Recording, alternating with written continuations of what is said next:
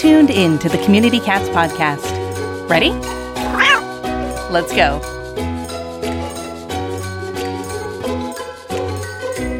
Welcome to the Community Cats podcast. I'm your host, Stacy LeBaron. I've been involved helping homeless cats for over 20 years with the Merrimack River Feline Rescue Society. The goal of this podcast is to expose you to amazing people who are improving the lives of cats. I hope these interviews will help you learn how you can turn your passion for cats into action. And today's podcast is part two of a webinar that we did with the folks at Neighborhood Cats called Return to Field and Targeting, the Community Cat Program.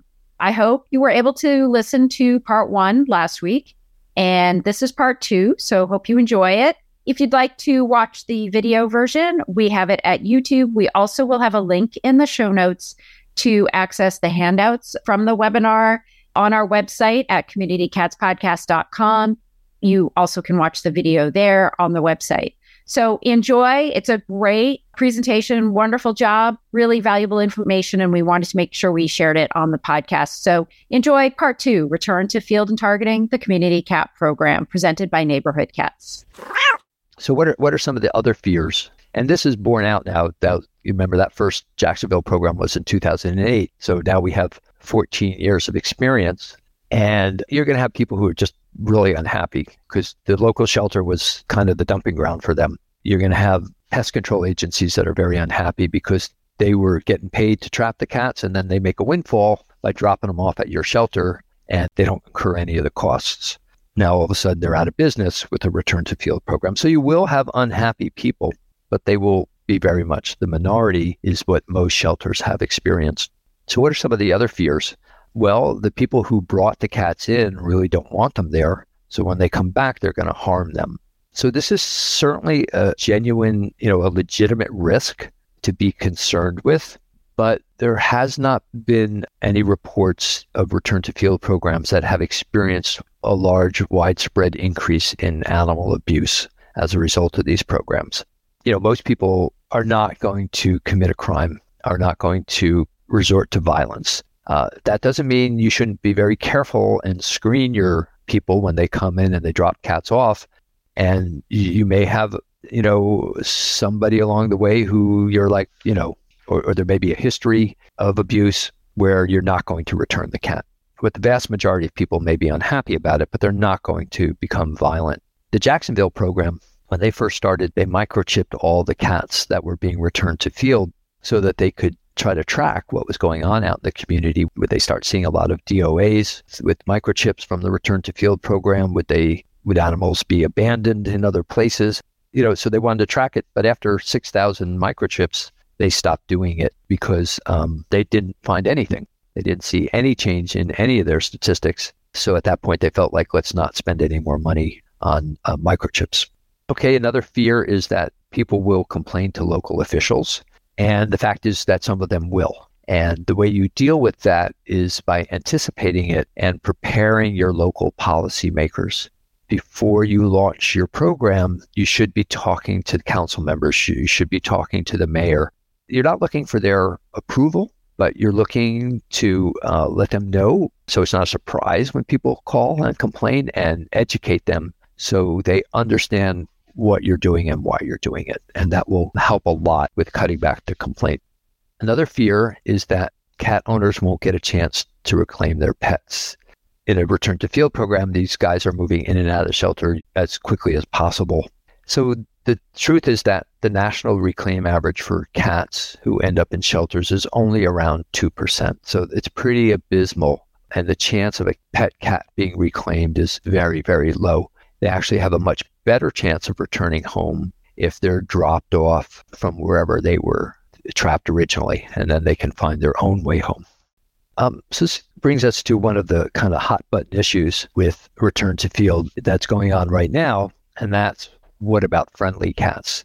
It's become kind of the dominant model, not not universal yet. That's why we're still doing these webinars, a lot of shelters are, are fine with returning feral cats. They start to struggle when the cat is friendly. And there are, um, interestingly, opposition to return to field programs. The main opponents are not conservationists or you know people who favor euthanasia. It's rescue groups. It's animal rescue groups who are opposed to the practice of putting cats who are tame or, you know, socialized back where they came from. And I think what's happened in the field is it's become for many policymakers, including some of the national groups, this issue of friendly cats has become too black or white an issue. So you have groups that espouse that all cats, all community cats that come in from the outdoors, whether they're friendly or feral, or as long as they're healthy, they should be returned exactly where they came from. And if you don't do that, you're stealing someone's pet and the cat was doing well and doesn't matter what their temperament is. And then you have, in reaction to that, you have mostly rescue groups who are saying that's inhumane, that you're taking these very friendly cats and you're putting them back outside instead of finding them a home, especially if you have space in your shelter. And they say no friendly cats. So it's become on one side, you've got groups saying all friendly cats should go back. And on the other side, you've got none should go back. The truth lies in the middle, I think. Not the truth, but the best policy in our experience is somewhere in the middle. So when you have a friendly cat, instead of having the program on autopilot, like they if they meet these criteria, if they're this age and they're this health, it doesn't matter what their temperament is, you put them back. Each cat in a return to field program should be individually assessed. You can do that very quickly. It's possible in a high volume program. We've done it. And these are the things you need to think about is number one, what is the shelter's capacity for care? Do you have room for a friendly cat? If you don't, and they're healthy, then it's a reasonable choice to put them back where they came from because otherwise they're going to die. What's their history? You know, we had a cat once who was friendly, but the person who brought them in was was interviewed upon intake and then actually some of the neighbors in the area called animal control. This this cat had been in the area for years he was the community's cat for sure. And they were angry that somebody had taken him away. So he had a great situation to go back to, had strong community ties. So when you're doing intake, you're asking things like, how long have you seen this cat in the neighborhood? Did he just show up? Have you seen him on and off for the last two years? You know, what's his health? What's what's his behavior patterns? Um, how many other are there other cats in the area? Things like that to assess whether this cat already has a home and you don't need to find them a new one. Um, also, keep in mind we want to reduce the free roaming population. We don't want to increase it. So, taking a cat off the streets is a good thing, not a bad thing. You know, like I said, the best approach, I think, to friendly cats is an individual assessment, taking all the factors that you know into account, and don't go on autopilot. Don't say they all go back or none of them go back. Treat each cat as an individual, which is truly what they are, and you'll more often than not make the right decision. Now, kind of the nuts and bolts of a return to field program. We have a guide for you for that, published by the um, Humane Society of the United States and myself, uh, Susie Richmond, and Karen Little from Alley Cat Advocates, a TNR group in Louisville, and Danielle Bays from Humane Society of the United States are all co-authors of this. And it's a real nuts and bolts. It's what do you ask when somebody drops off one of these guys? You should have questionnaires, standard questionnaires, and information that you're gathering. Um, how do you house them? How do you track them through the shelter? What's the safest or best way to return these guys? You know, how do you deal with community messaging? All of that is in this handbook. What we saw happening was as return to field programs were taking hold, there was no reference, there was no central reference material and shelters were having to start from scratch over and over again. So we put this handbook together based on best practices at the time so that if you're starting a program or you're looking to improve yours, you can refer to this book. Undoubtedly, you will adapt some of these things to your own circumstances, but it gives you a, a good place to start.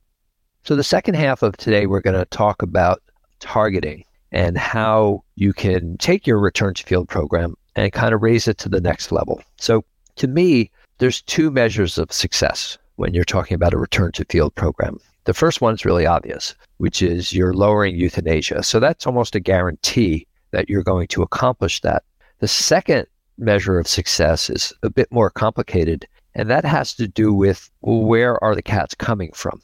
And the goal should be uh, not only to reduce the shelter's euthanasia rate, but to reduce the number of cats that are out in the community, the number of cats coming into your shelter, and then the number of cats you need to return to field. So if you recall, I pointed out in this chart of Jacksonville how the number after that first full year, the number of cats being returned to field kept gradually decreasing, as well as intake into the shelter. So ideally, you don't want a return to field program that's just always putting out the same number of cats, returning the same number of cats year after year. You want a program where every year there's fewer cats that come in and fewer cats that need to be put back out. And the way you can accomplish that is by augmenting your return to field program with what we call a targeted TNR program. And that's what I'm going to talk about now. So this is our RTF cat uh, once again. And here he is. And we've fixed him. He's come into the, somebody trapped him, dropped him off at the shelter. Uh, the decision was made to fix him and put him back because he's a very healthy looking fellow. So there he is, right? He's back in his neighborhood. But what are the chances that he's the only cat in this backyard neighborhood? Pretty small, uh, especially since we know that complaint driven trapping, which either done by animal control officers or more often by citizens, is very inefficient and rarely gets all of the cats or even most of the cats in an area. It's like somebody has a couple of traps, they put them out. Whoever comes along is unfortunate enough to get caught, gets sent off to the shelter. But the bulk of the cats in the area remain. So this is really what return to field program usually looks like. So you've got Kitty coming back. Now he's fixed, but there's nine other cats in the neighborhood and they are not. So this is not going to be an effective form of population control, right? Because this one cat you returned cannot, con- you know, that reproductive capacity that he represents has been removed, but he's still got nine cats. Remember, we talked about carrying capacity, and there's a limit to how many cats are going to be in an area. And those nine cats are going to be able to reproduce more than enough to keep the colony at its carrying capacity. So you basically, by doing this return to field of the one cat, and that's all you've done, you've saved that cat's life, which is a great thing, but you've done nothing to reduce the number of cats in the community. And if, if that's one of your goals, then the way to do it is not just to return this guy and walk away, but to send in a team and trap the rest of the cats in that area. In other words, this is what is referred to as the red flag approach. So the RTF cat is your red flag. So if he comes in from a neighborhood, he's your sign that there's probably a bunch of other cats in that area. And if you want to stop having cats coming in from that area, you need to go out there and TNR the rest of them. So this would be what we call colony level targeting, where you're trying to get all the cats in the same group that the RTF cat belongs to you're trying to get them spayed and neutered. So this is the combination of return to field and colony level targeting.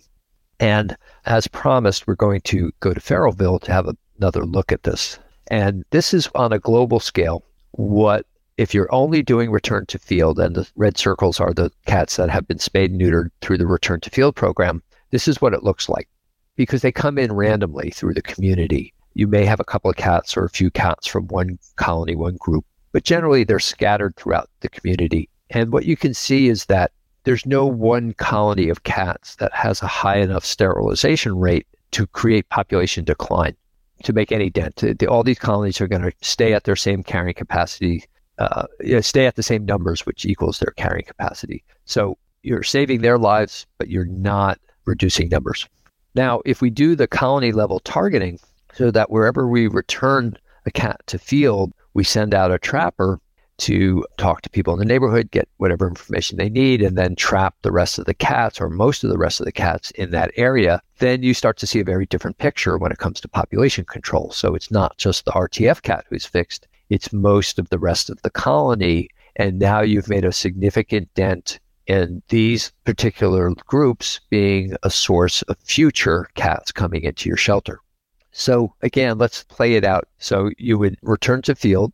This is the first cat who was impounded, who was dropped off at the shelter and is being returned. And as we talked about before with the grocery store, well, you know, there's still plenty of cats there who will reproduce and use up the food that's available. So if you're doing RTF, you're not just dropping that cat off, you're going and you're fixing the rest of them.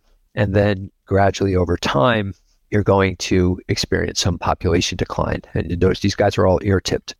So this is this is colony level targeting, but colony level targeting and return to field is not necessarily the most efficient way to go when you're talking about population control. So this is what it looks like at first. You return to field that one kitty, you've TNR'd the rest of them. We're talking a few years later, you're down to five cats. But there's a risk to this situation. And what do people think it is? There's a risk in terms of population control and numbers, more join. And why would that be? Why would more cats be joining the vacuum effect? You've got your five cats, but you still have enough food for 10. And remember, this colony is surrounded by other colonies. And now you have a partial vacuum. And sooner or later, some of these other colonies are going to start creeping in, right? Like here. And the cats that are there, you know, you hear about TNR how one of the advantages is that the colony cats, once they're fixed, they will keep other cats out of the territory. That's only true if there's only enough food for the cats that are in the territory. If there's more than enough food, they don't really have any incentive to keep anybody out. So you end up with backsliding. You probably won't go back all the way if you stay on top of it a little bit, but you will have some more cats coming in because of the population pressure from surrounding colonies. So, how would you solve that problem and not backslide? You don't stop there. You TNR all the colonies in that area. You don't just target the store, you target the entire neighborhood. And if you've got all the colonies TNR'd, there are no community cats to migrate into partial vacuums. And those five cats will stay five cats because the other colonies are not under pressure. They're not looking for new food sources. And this is what we call community level targeting as opposed to just looking at one colony at a time. And when you combine that with return to field, like we've been talking about, and we go back to Feralville, this is what that would look like.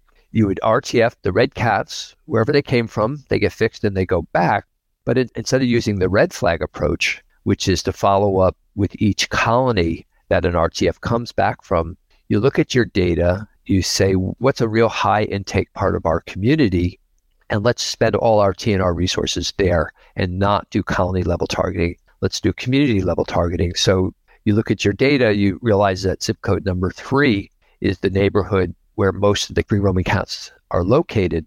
So you go in and you TNR all the colonies you can, whether they are connected to an RTF cat or not. So you have two things going on at the same time. You have RTF cats going back out, but you also have your high intake areas being targeted for spay neuter. So this would be RTF combined with community level targeting. Cats of the Wild is the podcast for cat lovers who want to make a difference. Listen to inspiring and engaging stories of wildcat conservation and learning how you can help protect cats all over the world. Search for Cats of the Wild in your favorite podcast app now.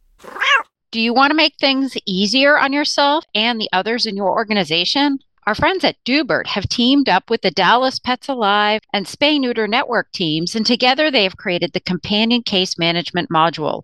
It allows you to be more proactive with all your organization's needs, create cases for your clients, and organize them by type.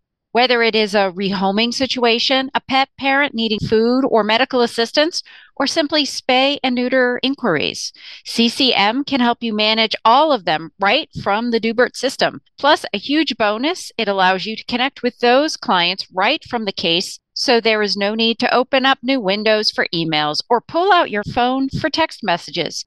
Check it out and learn more at www.doobert.com to get started today.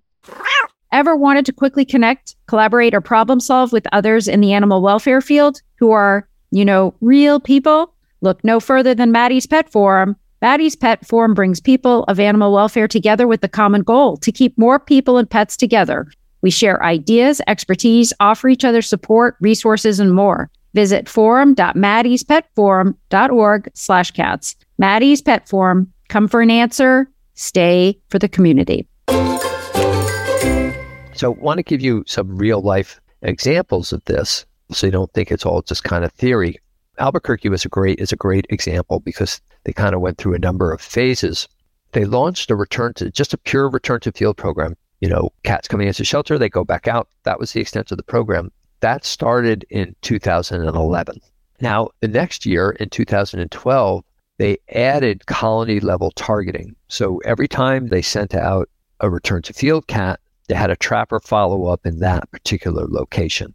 Sometimes they would catch two or three more cats. Sometimes they would catch 19 or 20. It just depended on what the situation was where the RTF came back from. And this was launched with support from Best Friends as well as uh, PetSmart Charities. Then, in addition, there was a community level targeting program added onto this as well, where uh, seven zip codes in the Albuquerque metro area were targeted just for intensive TNR, independent of whether return to field cats were going into those areas or not. The colony level targeting and return to field was part of the, of the Albuquerque Animal Welfare Department. And the community level targeting was done by a large private shelter in the area. And that started in July of 2010. So you had all these things going on. You have return to field, you have follow up colony level targeting. Simultaneously, you have high intake zip codes being targeted independent of the municipal shelter. So this is what it looks like statistically. So 2010 is your baseline year when there was nothing going on. And you could see intake was close to 10,000. Euthanasia was a, a little over 5,000. So just return to field was introduced in 2011. And you can see how euthanasia dropped from 2010 to 2011 mm, Mm, by about or a little bit more than the number of return to field cats. You can also see that intake didn't change. It pretty much stayed level. Just euthanasia changed. Then in 2012, the red flag approach, the colony level targeting. So every time they sent a return to field cat out, they followed up with trapping at that location. And you can see the number of return to field cats increased and euthanasia continued to drop, but you also start to see intake dropping. So you're not just getting euthanasia gains, you're getting intake gains as well. And then as you progress through the next few years, you can see how euthanasia kept going down to about as low as it's going to go, like 85% by 2016 compared to 2010. But you see the beauty of that intake every year going lower and lower and lower. And that's because of the colony level targeting and the community level targeting that was going on, so that the source of return to field cats was being addressed at the same time return to field was going on. So there were fewer cats coming in, fewer cats needing to be returned. So this is that second level of success that can be achieved when you combine return to field with targeting. This similar program was done in uh, not just Albuquerque, but five other communities. Well, it's been done in a number of places, but it was, um, you see the first six that were done here. And this is from a study that you can get online from Daniel Spearer and Peter Wolf of uh, Best Friends, where they did a data analysis of the six shelters that participated in what we call the community cat program. So that's when you integrate return to field and targeted TNR. And you can see on average in the left column highlighted in yellow, your average intake is down 32%, kittens 40%, and average euthanasia down 83%. So really dramatic drops in euthanasia across the board. You can see in Tucson went down 91%, but pretty significant drops for most, except for San Antonio, which went down 1%. And there was a reason for that. You still see on average one third lower cat intake. So not just doing return to field, but combining it with targeting can get you lower intake. And in San Antonio, what happened was when they launched the return to field program, all of a sudden people started feeling like, oh, the shelter is a safe place for cats now. And that first year of the program, they had a surge in kittens being dropped off. After that first year, if you look at the charts, you'll see that intake kept decreasing. So it was just that kind of first year phenomenon that can happen when there's suppressed demand and people all of a sudden their perception of the shelter changes. How do you identify these high need areas if you're going to do community level targeting? There's a few uh, different ways to do this. One is you can GIS map. If you look at intake, you're gathering the addresses, hopefully, when people bring in cats, where addresses of where they came from, and you can just put them on a map and through uh, Google or some other program and get a visual of where the cats are coming from. That will help you identify where to target. You can also map complaint calls, or if you're not a shelter, you can track requests for assistance. Any data that comes in from a location, you want to get that address and then map it. And then finally, there's what I call tribal knowledge, which is just if you talk to people in the field who are experienced and have been working in that community for some time, they're going to know where there are concentrations of community cats. Another tell is the income level. the economic level of the community because there's a strong correlation between Stacy was mentioning this in, in another area, but between you know social vulnerability, I believe it's a term, or low income, and the presence of community cats. And th- there was a really interesting study that you see here done by Dr. Gary Patronek in Boston to correlate this. And what you see is, let's see, this is this is income level, and um, the darker the red and orange, the lower the average income in that area, right? And then on the right, what you see is cat intake from that same community, and the dark red is the high intake areas. And you can see how the dark orange on the right hand chart, which is cat intake, correlates almost exactly to the poorest areas, the lowest income areas on the chart. So that's a good clue if you're looking for where to target and where the most community cats are is socioeconomic indications. So how to combine the kind of the nuts and bolts that that's a little taste of the nuts and bolts that that discussion about um, income levels and cat intake. PetSmart Charities has published a book that I authored called Community TNR Tactics and Tools. And this goes into uh, return to field and combining it with targeting and how to do targeting in a lot of detail. So if you're looking for the nuts and bolts on that, if you want a print copy, I think they're still selling them on Amazon, but it's one of the handouts today. So go ahead and download that book and you'll be able to go into the nuts and bolts of this in a lot more detail. Super, Bryan. I have lots of questions. So let's do a little acronym dance, Bryan. We have return to field, we have TNR, we have TNRM, we have TNVR, and you know, some folks are not 100% clear what the differences are between all of them. Uh, you know, you went into pretty good detail about return to field versus TNR, but you know, how do those other acronyms fill in? And just again to repeat, return to field and TNR, what are the differences between those? Well, TNR is trap neuter return, sometimes referred to as trap neuter release, but return is a better term because it indicates the cat's going back to where he or she came from and not just being random release. So we prefer trap neuter return. Some programs like to emphasize other parts of the program as well. So TNRM, the M stands for manage or monitor. And that implies that part of the program is after the cats have been returned, there's a caretaker who's feeding them, uh, watching over them, basically managing that colony. Uh, the TNVR is some organizations like to emphasize the rabies vaccination. So the V is for vaccinate. Personally, I like to just say TNR.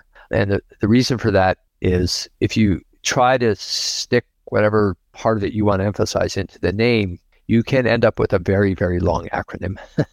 so, for example, back in about the mid 2000s, it got really silly. It became like TTAVRNM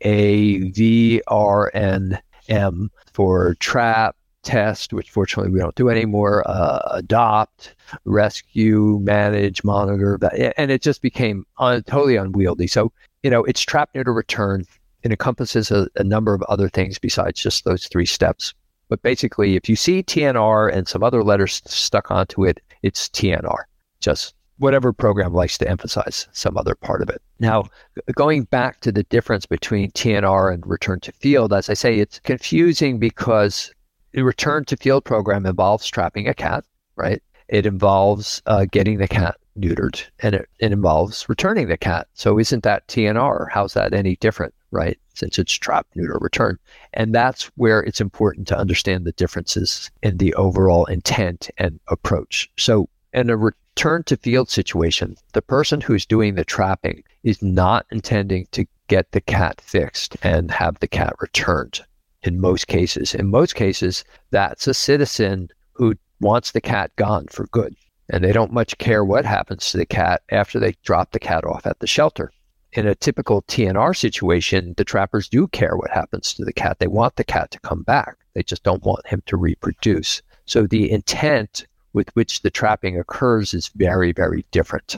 Another significant difference is that in a typical TNR project, the cats are going straight to the spay neuter clinic and then they're recovered and they're returned.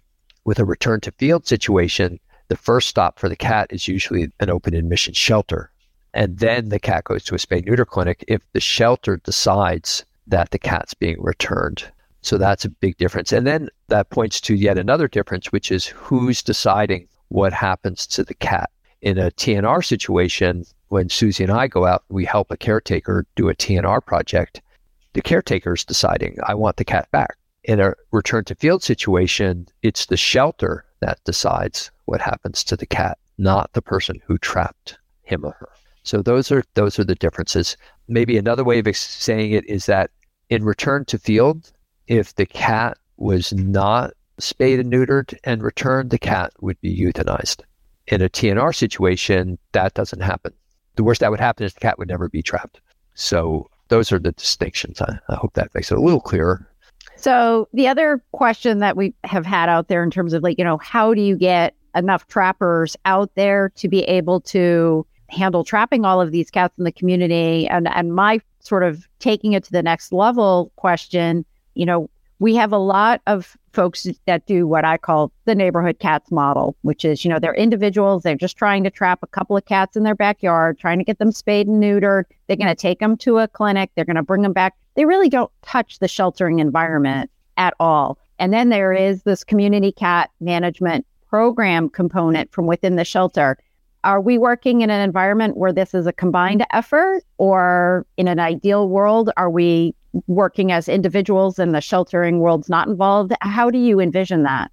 And your most efficient program, and that becomes more and more important these days as the accessibility to affordable spay neuter shrinks.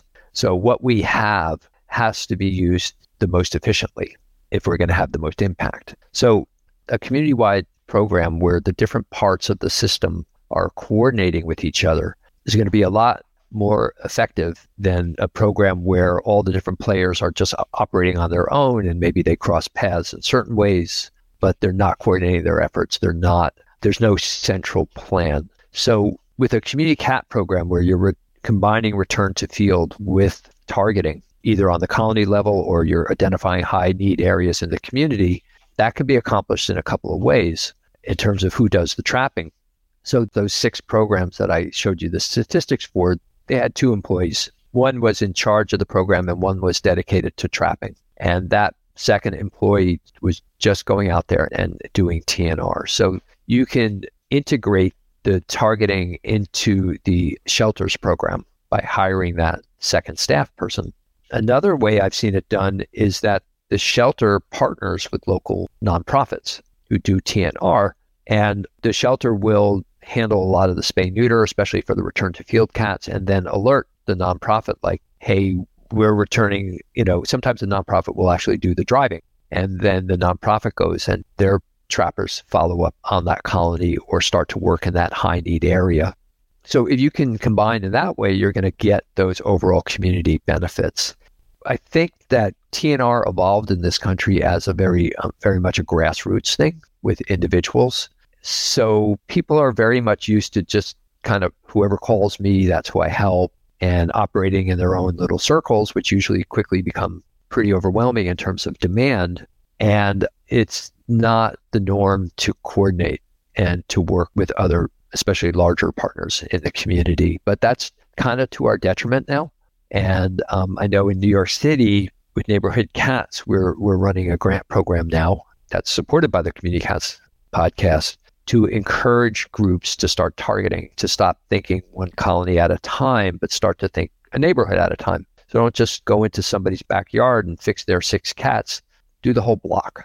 And that can grow from there into doing the whole downtown area or doing the whole zip code or things like that. But we don't have to go backwards now because we're losing spay neuter if we become more effective and more efficient in our methods. But that kind of depends on everybody in the community first of all, knowing that this is a more efficient and effective way to go, and then being willing to go to the shelter and instead of just taking in random calls and working there, go to the shelter and say, where would you like us to trap? You know, where are you getting the most cats coming in from? We're going to put our resources into that neighborhood and not just scatter ourselves all over town. It's a tough paradigm shift, um, but you know, keep plugging away trying to convince people that that it's a better way to go. So, uh, what are your thoughts um, about microchipping all your TNR kitties for ID purposes? Is there a stronger desire to do that? It's a lot more accessible than it used to be because microchips have gotten so much cheaper. You know, it used to be $20 a chip and now it's, you know, you can get them for just a few dollars. So I think it depends on the conditions.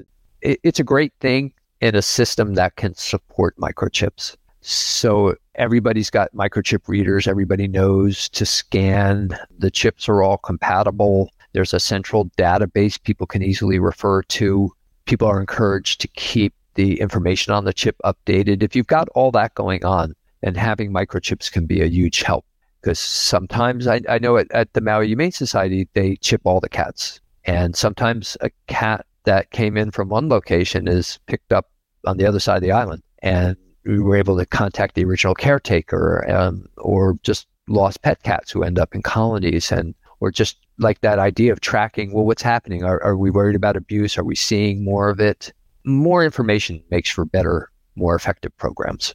But that coordinated system needs to be in place. So if everybody isn't scanning if the chips aren't compatible if there isn't a way to share this information quickly then it's just a piece of metal in a cat's back that's not doing any good. So, do you have any other tips, Bryan, on sort of how to connect with trappers, how to train more trappers, bring in more? You've been doing this for so long in New York City. I mean, how do you get more folks introduced into the concept of trapping? Well, your idea about Facebook is an excellent one because they're usually a strong online community of local trappers in, in your area. So in New York City, there's there's a couple of Facebook groups in different parts of Brooklyn. There's one in the Bronx. There's so it's just a matter of doing a quick search. On Maui, there's a group that's over 2,000 people that uh, are working with cats. So find that online community and connect with that.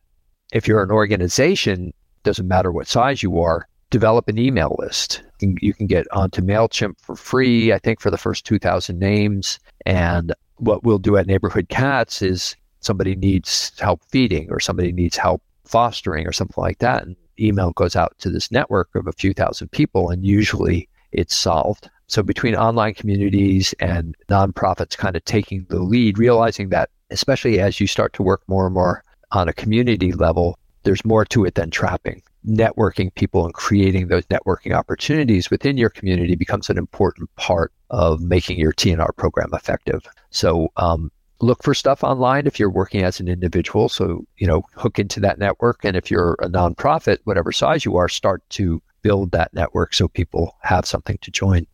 And also, organizations can partner with us here at the Community Cats Podcast and Neighborhood Cats if you want to help with spreading the word out into your community, trying to encourage others to sign up for the TNR certification workshops. We send along all the digital swag that you would need, along with press releases, to be able to get the word out in your community and area, trying to bring in volunteers to become trappers. Many organizations require that they go through our training first as a way of pre screening volunteers. So you're not sort of wasting your three hours in training somebody and then they go, oh my gosh, my car's gonna have all these cats in them, or I don't have a car, or oh, I didn't know I had to hold them overnight, or they bounce around in the trap. I didn't know that was going to happen. I couldn't do that. So there are people who will go through the training and and it'll weed them out, and then there are other people who go, oh, that looks so cool. I can't wait to use the drop trap, right? So you know, we're helping with that pre-screening process with volunteers, doing that first step, and then you can personalize it on that next step of getting to know your organization.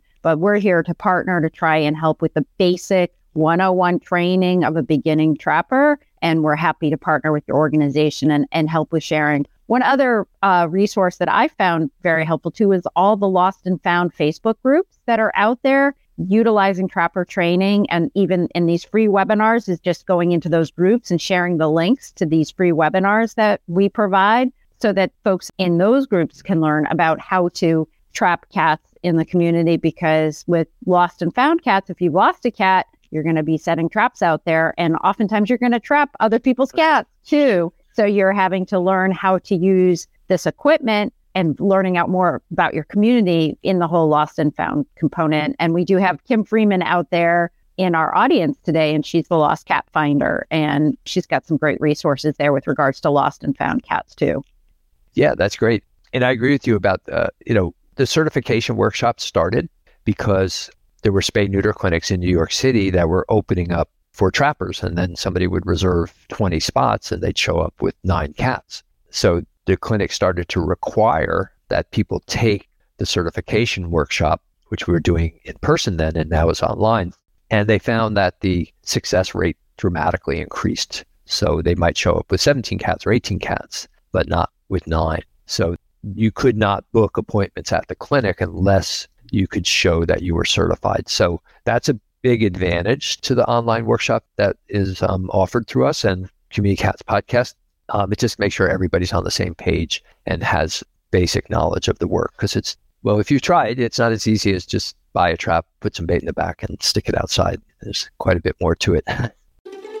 That's it for this week. Please head over to Apple Podcasts and leave a review. We love to hear what you think, and a five star review really helps others find the show. You can also join the conversation with listeners, cat caretakers, and me on Facebook and Instagram. And don't forget to hit follow or subscribe on Spotify, Apple Podcasts, Google Podcasts, YouTube, Stitcher, or wherever you listen to podcasts so you don't miss a single show.